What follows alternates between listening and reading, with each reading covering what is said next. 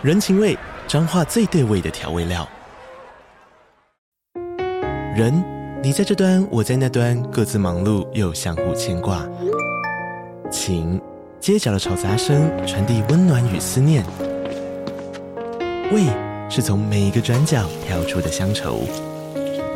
这里是彰化县政府 Pocket 节目《彰化早咖》，我是主持人内克。从彰化大小事各具特色到旅游攻略，透过轻松有趣的访谈，带着大家走进最在地的早咖。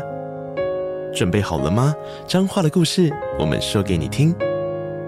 以上为彰化县政府广告。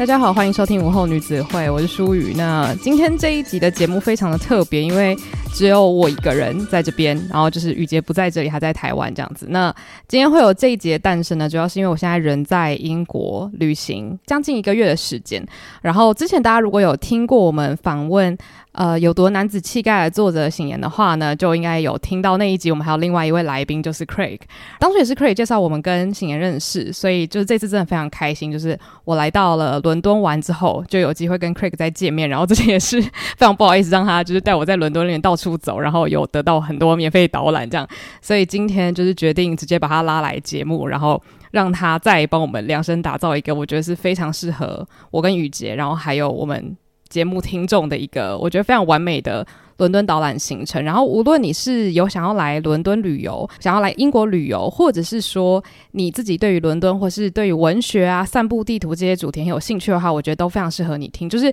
你不见得要真的到这些地方探访，我觉得听别人介绍，我觉得也是一个认识一个城市非常好的方法。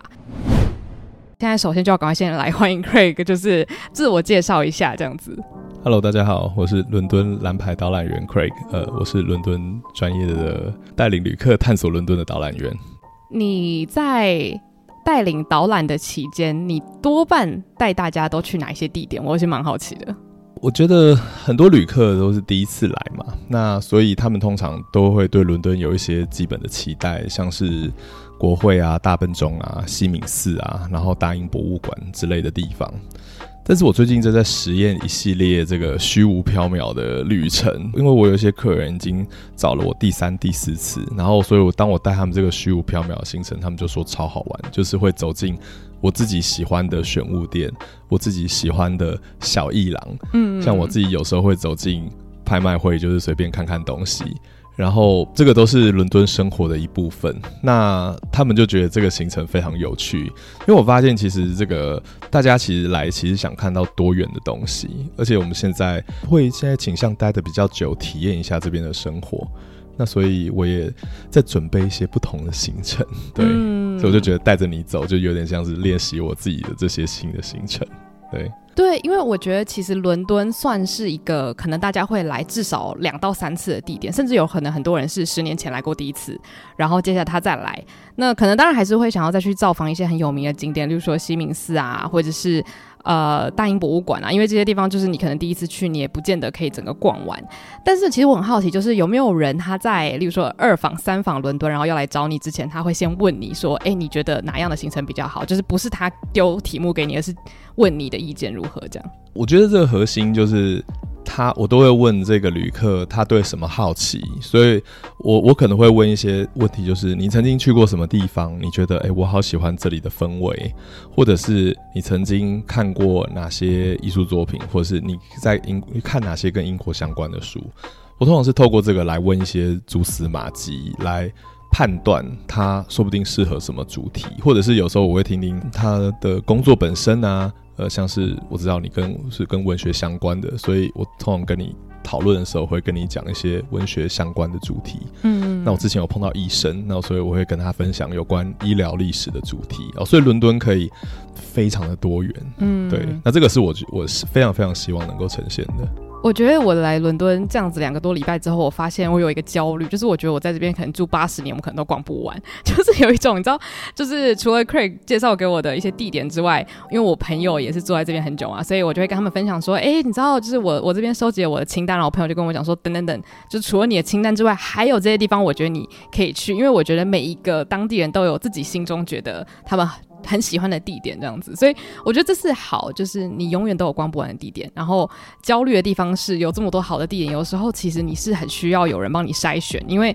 我觉得每一个人心中有趣的地点是完全不一样。就像你刚刚说，医生有兴趣的地点，可能我去我是脑袋就会爆炸，想说所有东西我完全都没有任何背景知识这样子，所以我觉得。很多人对于导览的第一个想法就是，哦，我去报名那个网站上面，就是你知道有名的景点，然后告诉我这个地标后面的历史意义。但是如果今天是一个他对于历史或者是你知道城市的背景知识没有那么有兴趣的话，那你觉得像这样子的人，导览对他来说可以带给他什么样子的东西呢？除了了解一个地方的历史之外？我觉得导览有点像是一个在旅途中，我们可以分享很多故事的。第一个，你会碰到一个住在这里的人。那我自己觉得，在旅途中，我永远印象最深的是这个旅程中的对话。我不知道大家如果回去想过自己以前，不论是背包客旅行啊，还是不然你是不管你是穷游还是壮游，其实如果跟当地人对话，永远是。这个中间的风景啊，什么有有时候有时候是其次，有时候是这个中间的对话，听听他们生活中给你的一堂课，或者是人心中的体验。哦，像我之前我去塞浦路斯哦，塞浦路斯这个地方就曾经有战乱，所以我当时就到北方被土耳其征服的区域，然后我就听这个导览员，他就告诉我就每个塞浦路斯人家里都有一个分离的命运。那我透过这一场旅途，我就看到。原来你在这个美好的城市都可以一夕间变成，呃，变成乌有。那我觉得这个就是旅途中听到他的故事，看到这个景点，能够给我们心灵的一些这个激荡。那所以我觉得第一是有一个人能够聊天，他永远会留给我留下非常非常深刻的印象。嗯。那第二是说，嗯、呃，在这个旅旅途的中间。如果说是颇有经验的人，他能够分析一下你的兴趣，因为每个人都蛮复杂的。我曾经碰到一个医生，他是个牙医，但他告诉我说，他要看大地标，他要看大英博物馆，但他也想看派丁顿 （Paddington Bear），他想要看所有的火车站。那所以，我在这个里面的安排，就是我一早先带他看所有重要的火车站，跟他分享火车站的历史，然后看到派丁顿熊。然后这个医生，因为他是医生嘛，然后我就带他到医疗基金会去看到一个医疗基金会的收藏。那因为他是牙医，所以那时候他在那个博物馆里，他看到拿破仑的牙刷，他就觉得非常非常神奇。那最后再去大英博物馆，大英博物馆在里面，我还是跟他分享一些有关医呃当时一些罗马手术的医疗用的东西。这个是我想跟各位分享的，就是旅游是很可以依照你个人的这个心灵地图而去打造的，这样子。嗯，对对对。我觉得刚刚提到一个，就是其实很多人他会觉得我对于历史没有兴趣，但我觉得其实事实上是你对于那个故事没有兴趣，但也许是因为你没有听到跟你自己相关。像例如说，我可能看到拿破仑的牙刷，我可能心灵不会有太大的震荡。但是今天如果我看到是一本我很喜欢的书，它原本的真迹的话，那我可能就会觉得哦，这个东西对我来说非常有意义。所以我觉得真的就是看你怎么样切入。所以我真的非常非常期待，就是因为这一次我来伦敦是我第三次来，所以像 Craig 就是。之前我们出去散步介绍的一些地点的话，真的都是我听了之后觉得太神奇了。就是可能你平常在小说里面读到的文人，或者很崇拜那些偶像，他们的家就是在你。你知道一公尺附近这样子，我觉得这是一个非常神奇的体验。然后，所以在我们开始之前，其实呃，雨洁有准备了一个我觉得非常有趣的快问快答。然后也是因为像我前面问说，客人在来到伦敦之前会不会问你的喜好？我觉得这个就是我刚问的出发点，就是因为其实你在伦敦算是住非常非常久嘛。身为一个在伦敦住这么久的人，你自己最喜欢哪一个时段的伦敦？就是从早到晚。我比较喜欢傍晚的伦敦吧。因为我觉得它大概是四点多左右，就有点像告诉你说你的一天快要结束，然后你可以开始闻到那个小酒馆跟啤酒的那个味道，跟潜在的朋友要聚集在一起的感觉，这样子。对，然后再来另外一个就是你自己最喜欢哪一个季节的伦敦？因为我发现了，我记忆中我有来过都是夏天。那你自己觉得你，你觉得四季在伦敦的话，最漂亮的是哪一个季节？我自己比较喜欢五月的伦敦，我觉得就是天气好，我可以到处走，然后人不会过多，然后所以你在进各大博物馆的时候，你不会感觉到那个人潮。那我觉得那是探索新地标跟复习旧地标一个很好的一个时段，这样子。对，嗯、所以我可能觉得我我已经忘了，我觉得我好像四五月的时候，我自己也去体验不下十多个其他导游的行程。就是在那个季节，所以对我来说，五月跟四月就是一个呃能够舒服充电的时候，而且我也特别推荐大家这时候来这样子，嗯、对，因为如果说在进六月的时候还好，但进入七月的时候会是旅游的高峰这样子。好，然后最后一题快问快答是跟我们前阵子录的主题有一点相关，因为刚刚我们讨论到的主题就是在城市跟乡间旅游的时候，会发现自己好像有一定特别的偏好。那你自己在英国这样子旅游下来，你觉得你对于城市跟乡村或是郊区，你有特别的偏好吗？我觉得英国人哦，都蛮向往周末能够尽量往这个乡村走的，所以你看，我们英国有一个保护传统大豪宅啊、传统花园这些地方，嗯，所以英国人如果家里周末可以的话，有有交通工具的话，都很喜欢往那种大豪宅庄园去走。然后很多人也很喜欢，就是单纯的在，比如说很漂亮的大原野啊健走。英国有非常非常多的健走路线，嗯，对对对。我觉得很多人他们都会在呃伦敦啦，我觉得尤其就是会有那种 day trip，就是他们可能当天就是搭个火车或是搭个什么交通工具，然后当天去一个比较乡间的地方，然后走一走、吃一吃，然后再回去，然后就非常满足，肯定就可以继续上班这样子。我我觉得是一个蛮不错的旅游安排。我觉得就是因为在这住的人没有追寻地标的压力，然后我我个人也觉得任何人都不需要有追寻地标的压力，所以某个程度上。其实是有很多的路线，你可以体验，就是轻松当个英国人，就是能够很轻易的接近自然。嗯，然后呃，另外在这天气比较干燥嘛，嗯，所以就是如果说你是一个比较流容易流汗的人，那可能在某一些那个某一些天气或某一些国家，你就会比较受不了。但是在伦敦普遍来说，你就是挡风挡雨就好。嗯，对，然后所以我觉得是在乡间呢，呃，是有蛮多大公园，都是很舒服的选择，这样子。对。对而且因为之前其实 Craig 有特别提到，就是呃，大家来伦敦应该都会注意到，就是公园都特别的大，然后很多人就是躺在那边晒日光浴啊，或是你知道在树下看书、野餐什么等等的。所以这个真的是我来伦敦最开心的事情，就是有很多。很空旷的公园可以让你就是躺着，然后我可能会在那边看书，或者纯粹就是发呆。我觉得其实伦敦是一个非常好找到，你知道，就是任何一个公园，其实我觉得真的随便一个公园都是漂亮的，只要天气是好的。所以我真的觉得这个是大家如果来伦敦待有点久时间的话，必必须要去体验的一件事情。然后刚好，其实我们现在录音的这个区域，它就是在罗素广场这一站。然后我真的觉得它跟我之前逛的地方都还蛮不一样，就是它。非常的，它一种安静的感觉，是不是因为跟这里比较多大学有关系？就是它的学术的那种宁静的氛围比较强烈，是这样子吗？呃，对，因为我们在的地方是靠近 Russell Square 地铁上来说，那这这这个区叫 Bloomsbury。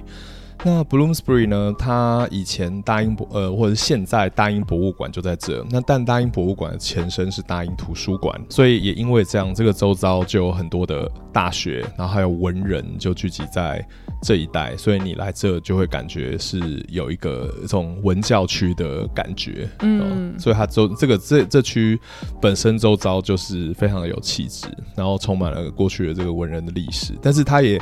有很多的公共的空间。比如说，在这边有绿地，你会看到有人在踢足球，或者就是有一个这个中型的公园，然后还有花园，然后你就会觉得，哎、在这个地方很幽静，就发现你，像是一个那个都市绿洲的感觉。没错，这个就是之前我们在呃聊城市跟乡村的单节的时候，我觉得宇杰特别提到这个概念，我就觉得很有趣，因为有时候你在城市生活久了，你很习惯那种城市的。熙熙攘攘的感觉，可是你偶尔还是会觉得哦，就是非常需要逃离人群。然后我觉得其实 Bloomsbury 这个地方会让我觉得好像真的有一种好像远离市中心的感觉，但老实说，它离市中心非常的近，所以我我觉得这个真的很神奇。然后刚好又非常多文人就住在，真的就是你走几步就有一个文人文人的居所。那所以可以请 Craig 稍微介绍一下，你觉得如果刚好有人他来 Bloomsbury 特别要来感受一下就是城市绿洲的感觉的话，你觉得他可以来看哪些文人相关的地标呢？首先最直接的哦，就是我觉得他可以先坐车到 Holborn，在 Holborn 这边，它也它其实一部分的前半段也是 Bloomsbury 的一部分。到了 Holborn 呃地铁站这边呢，然后你就可以到 Lincoln Square。哦，林肯林肯广场在英国广场的意思就是说中间有一个公园，所以第一还有一个空地，大家可以去，嗯、就是放松。然后它有两个很棒的博物馆，一个是约翰索恩博物馆，它是它是免费的，然后它是一个建筑师的家，所以你就想象那个大英博物馆里面这些罗马、啊、希腊、啊、的这些呃文物，都全部都在一个人家里面，大概就是这个感觉。然后它非常的奇怪，它能够真的是里面就是收集各路的东西。那你就觉得哇，好不可思议哦！原来一个这个外观看起来如此朴实的一个两房公寓，进去就是别有洞天，就是另外一个世界。那么在它的对面是 Hunterian Museum，那 Hunterian 是在 Royal College of Surgeon，就是皇家手术协会这个底下，然后里面以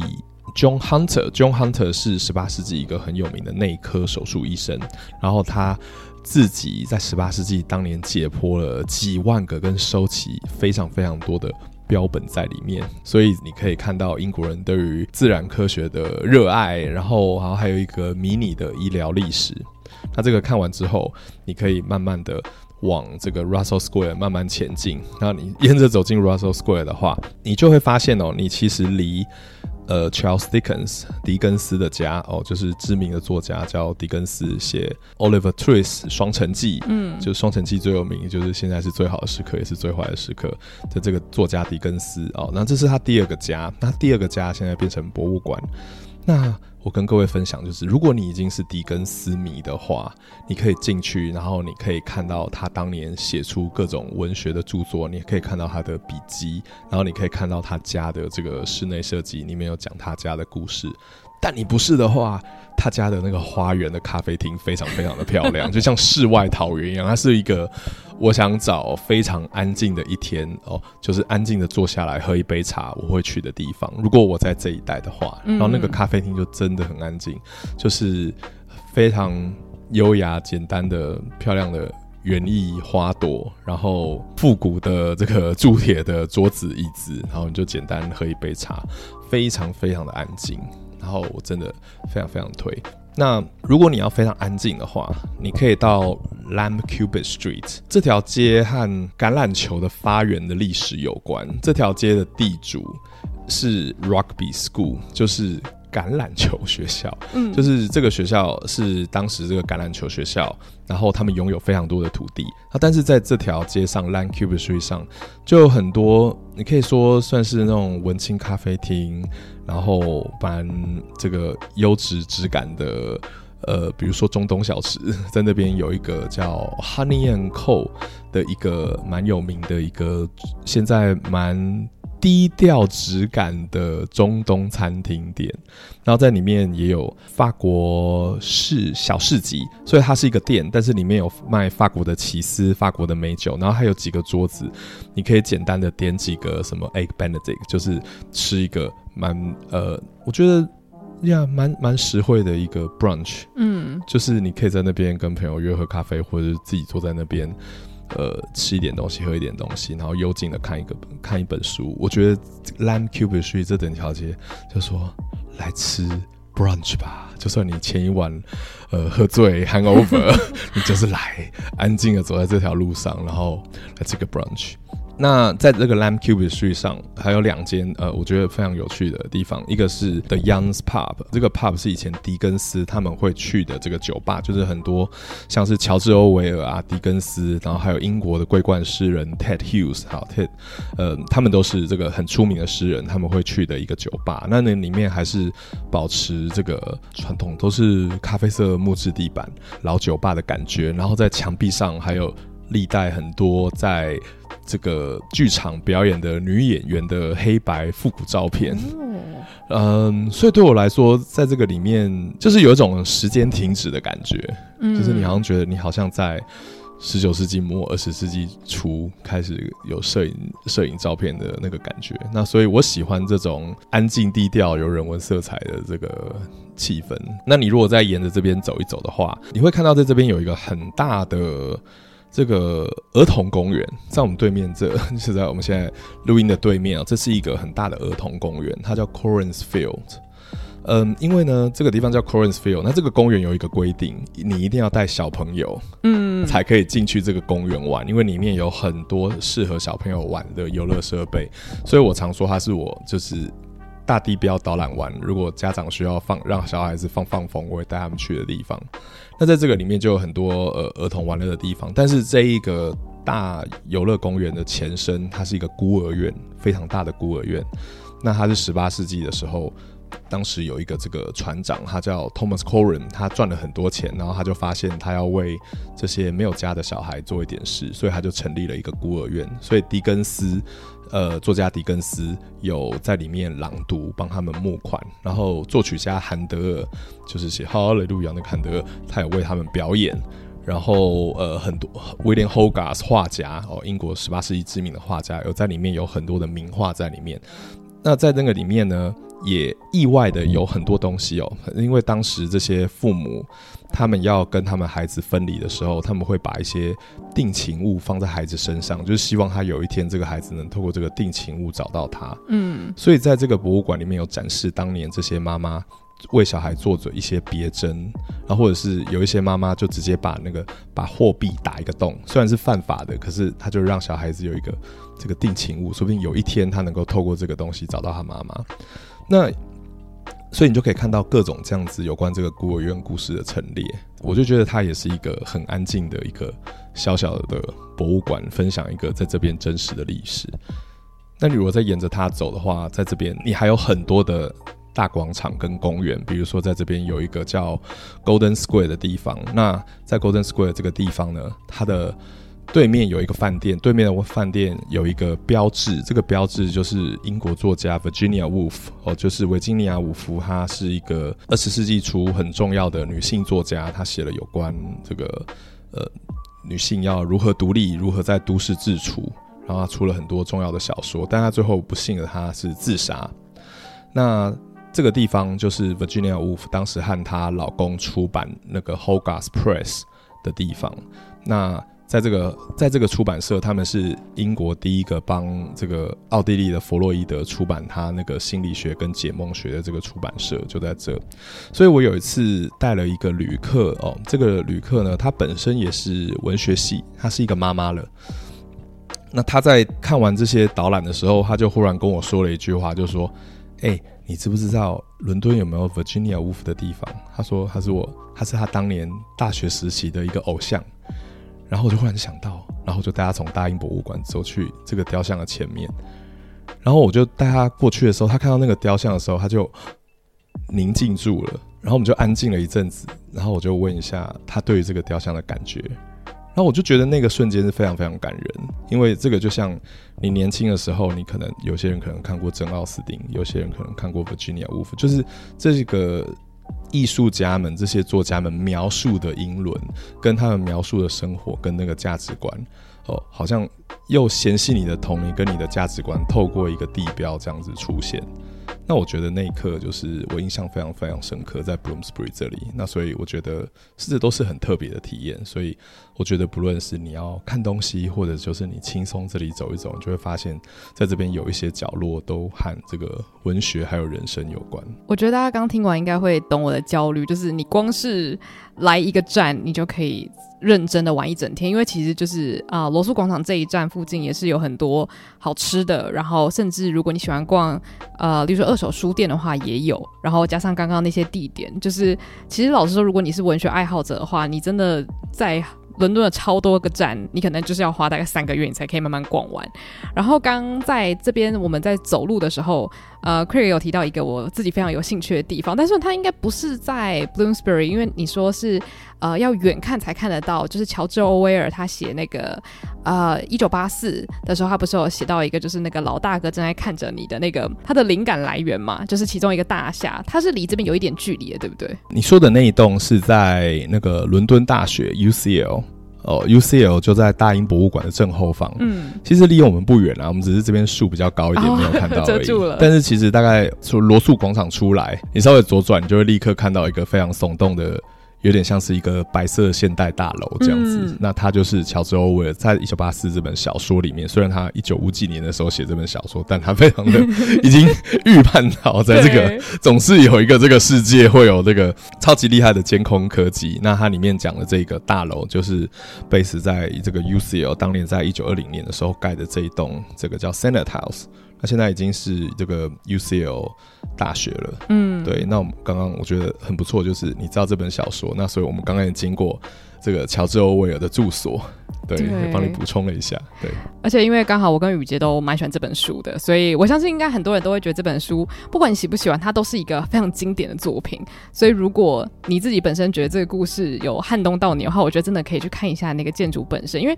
老实说它是漂亮的，但是它的确很冰冷，就是它不是那种有温度的建筑，所以完全可以理解为什么它会被当成这本书的那个灵感来源。这样。对，另外帮大家补充，在这里我觉得还有一个很有趣的地标，就是去一个。医院，嗯，这边附近有一个医院叫 The Great Ormond Street Hospital。那这个呢，是当年像是呃有一些慈善家想要为儿童，因为这边已经有一个孤儿院了，那所以他们想做一个儿童医院，就是专门治疗儿童的一个地方。那这个医院呢，现在它的旧的建筑还在，然后它有一个新的建筑。那我为什么会鼓励大家进去？因为这个医院呢，你进去在你门口的 Great Ormond Street Hospital，你进去之前，你会看到一个彼得潘的雕像。因为彼得潘的作者这个叫 James Barry，他把那个彼得潘的版权就是送给了这个医院，所以只要这个彼得潘要是小说赚钱，或者是在之前这个电影赚钱的话，那这个版税就是支撑这个帮助这个 The Great Ormond Street Hospital。那我会推荐大家进去，还有一个原因就是，你如果走进这个医院呢，第一是说，呃，先提醒大家，在英国不要随便拍小朋友。这个医院呢，它其实做过一次修复。它的老建筑里面曾经有一个盖国会的建筑师叫 Charles Barry，呃，还有 Pugin，呃，Pugin 这个建筑师在这个医院里盖了一个充满马赛克的小教堂。这个医院重新打掉重做的时候，他们把这个小教堂完全保留下来，所以他把这个小教堂从二楼移到一楼去，所以现在这个小教堂就藏在这个医院里面。那所以呢，你。就是可以走过这个正门，然后左转，然后你就会看到有一个小小的教堂祈祷的地方。那这个小教堂非常特别，因为你走进去，它全部都是金光闪闪的马赛克，两边的墙壁上面你有耶稣还有小朋友的故事。然后这个里面每一个这个木头的小椅子都是设计给儿童坐的。它里面非常非常的安静，但里面那个马赛克非常非常漂亮。你以为你走进什么大教堂里面，但它其实是儿童医院的一部分。那你就可以很，嗯，我觉得在里面就很有一种生活感吧。因为有时候那个他们的护士会带着一个可能生病的小婴儿，就是安安静的坐在那个小教堂里面。那我就我觉得第一个是显示几件事，就是英国人真的是一个超级怀旧的民族，就是他们会。用尽他们一切的可能去试图保留这些伟大的设计，然后设计的让他现在还是能够看得到。嗯，那我觉得他也是，呃，第一是这个医院和这个彼得潘有关，然后第二是还有这个小教堂，然后第三是这个医院就是附带一体，他这个有一个非常好的大赞助商叫 Johnny Depp，就是强尼戴普。因为强尼戴普呢，他自己的小孩也在这个医院接受治疗，那所以那时候强尼戴普就呃得到了这个。电子电影公司的许可，他就有一天为了感谢这个医院治疗他小朋友，他就打扮成那个 Pirates of Caribbean，中文叫什么？神鬼奇航。神鬼奇航里面那个他的海盗船长的戏服，就进去这个医院，然后讲故事给小朋友听，然后还帮他们募款。哦，所以这些呃，我觉得在 Bloomsbury 这能够看到的很特别，就是说你会看到这些明星跟名人他们另外不为人知的一个部分，跟一些小小的故事。嗯，对。那其实刚刚我们只讲了我们现在在录音的这个地点呢，我们甚至还没有聊到我们真正要聊的，就是跟啊、呃、文学相关的一些地标。所以真的，我觉得今天这一集资讯真的会爆量。因为我们的内容实在是太丰富了，所以我们这个上集呢，就先介绍在伦敦一些适合城市漫游，然后还有 Craig 心中城市绿洲的地点。那在下集呢，Craig 就会帮午后女子会介绍更多跟文学还有作家相关的各种地点，真的非常非常有趣。所以大家下周记得要回来锁定我们的伦敦文学逛街地图哦。那我们就下集再见啦，午后女子会散会。